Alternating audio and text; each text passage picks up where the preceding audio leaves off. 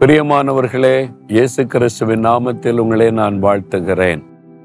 இந்த மாதத்தின் கடைசி நாளுக்குள்ள வந்துட்டோம். இல்ல ரொம்ப சந்தோஷம்தான ஒரு மாதம் முழுவதும் ஆண்டவர் அற்புதமாய் நடத்தி இருக்கிறார். எருசலேமில் இந்த வந்து ஒலிவ மரம். இந்த ஒலிவ மரத்தை எங்கும் நீங்க பார்க்க முடியும். எல்லா இடத்திலும் ஒலிவ மரம் வைத்திருக்கிறாங்க. இந்த ஒலிவ மரத்தினுடைய ஒரு பெரிய சிறப்பு என்னவென்றால் ஒலிவை அந்த ஆலிவ் ஆயில்னு சொல்றாங்க பாருங்க ரொம்ப ஹெல்த்தியானது. இதனுடைய இலையில தண்டுல காயில எல்லாத்திலையும் ஆயில் இருக்குமா? அதுதான் ஒலிவ மரத்தினுடைய சிறப்பு. இந்த ஒலிவ மரம் வந்து பல வருஷங்கள் ஆயிரக்கணக்கான வருஷங்கள் உயிரோடு இருக்கக்கூடியது என்பதாய் சொல்லப்படுகிறார் கெசமனை தோட்டத்தில் இன்றைக்கும் ரெண்டாயிரம் வருஷத்துக்கு முன்னால இயேசு ஜெபித்த போது இருந்த ஒலிவ மரங்கள் சில மரங்கள் இப்பொழுது இருக்கிறது என்று விஞ்ஞானிகளே உறுதிப்படுத்தப்பட்டு வைக்கப்பட்டிருக்கிறது. இப்பவும் அது பலன் கொடுத்து கொண்டிருக்கிறது.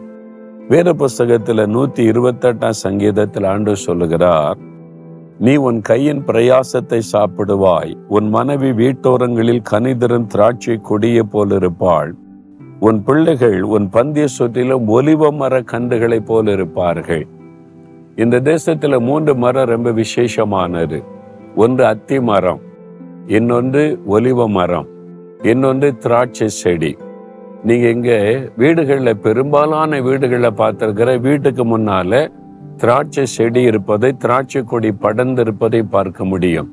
எல்லா இடத்து பெரும்பாலான வீடுகளில் எல்லா வீடுகளையும் பார்க்க முடியும். அவங்க வீட்டுக்குள்ள இடம் இருந்ததுன்னா கட்டாயம் இந்த மாதிரி ஒலிவ மரத்தையும் அவங்க வச்சிருக்கிறாங்க. அத்தி மரத்தையும் வச்சிருக்கிறாங்க இந்த மூன்று ரொம்ப விசேஷமானது. அத்தி மரம் அவருடைய ஆவிக்குரிய வாழ்க்கைக்கு அடையாளமா இருக்கிறதாம். இந்த ஒலிவ மரம் அவருடைய அரசியல் வாழ்க்கைக்கு அடையாளமா இருக்கிறது. அதே மாதிரி திராட்சை செடி அவருடைய குடும்பத்தின் ஆசிர்வாதத்துக்கு அடையாளமா இருக்கிறது. உன் பிள்ளைகள் உன் பந்திய சுற்றிலும் ஒலிவ மர கன்றுகளைப் போல் இருப்பார்கள். சந்ததி ஆசிர்வாதம். அன்று சொல்றார் என் பிள்ளைகளே நான் உங்களையும் உங்களுடைய சந்ததியையும் ஆசிர்வதிப்பேன்னு சொல்றார். பிள்ளைகளுக்கு ஒரு துக்கப்படுறீங்களா? பிள்ளைகளுக்கு குறித்து கவலைப்படுறீங்களா? உங்களுடைய பிள்ளைகள் பந்தி சுற்றில ஒலிவ மர கன்றுகளைப் போல செழிப்பா இருப்பாங்க ஆசிர்வாதமா இருப்பாங்கன்னு கத்தர் உங்களுக்கு வாக்கு கொடுக்கிறார். அதனால கலங்காதுங்க. எங்களுக்கு குழந்தை இல்லையே அப்படின்னு நினைக்கிறீங்களா? ஆண்டவர் தருவார். ஏற்ற வேளையில குழந்தையை கொடுத்து அவங்களையும் ஆசிர்வதித்து அவங்களை செழிப்பாக நடத்துவார். இந்த வாக்கு தத்தத்தை கத்தர் தருகிறார். விசுவாசிக்கிறீங்களா? இந்த வசனத்தை சொல்லுங்க. என் மனைவி வீட்டோரங்களில் திராட்சை செடியை போல இருப்பாள். என் பிள்ளைகள் ஒலிவ மர கன்றுகளைப் போல வளருவாங்க.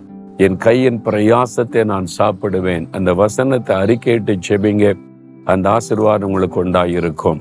உடைய குடும்பத்தின் ஆசிர்வாதம். அதுக்காக நான் செபிக்கட்டுமா இயேசு கிறிஸ்துவின் நாமத்தில் தகப்பனை இந்த பிள்ளைகளுடைய குடும்பம் ஆசிர்வதிக்கப்பட செபிக்கிறேன் அவருடைய மனைவி ஆசிர்வதிக்கப்படட்டும் குடும்பம் ஆசிர்வதிக்கப்படட்டும் பிள்ளைகள் ஒலிவ மர கண்டுகளைப் போல வளரும்படிக்கு ஆசிர்வதித்தருளும். இந்த மாதம் முழுவதும் நடத்தின தேவனுக்கு ஸ்தோத்திரம் ஸ்தோத்திரம் ஸ்தோத்திரம். இயேசுவின் நாமத்தில் ஜெபிக்கிறோம் பிதாவே. ஆமேன் ஆமேன்.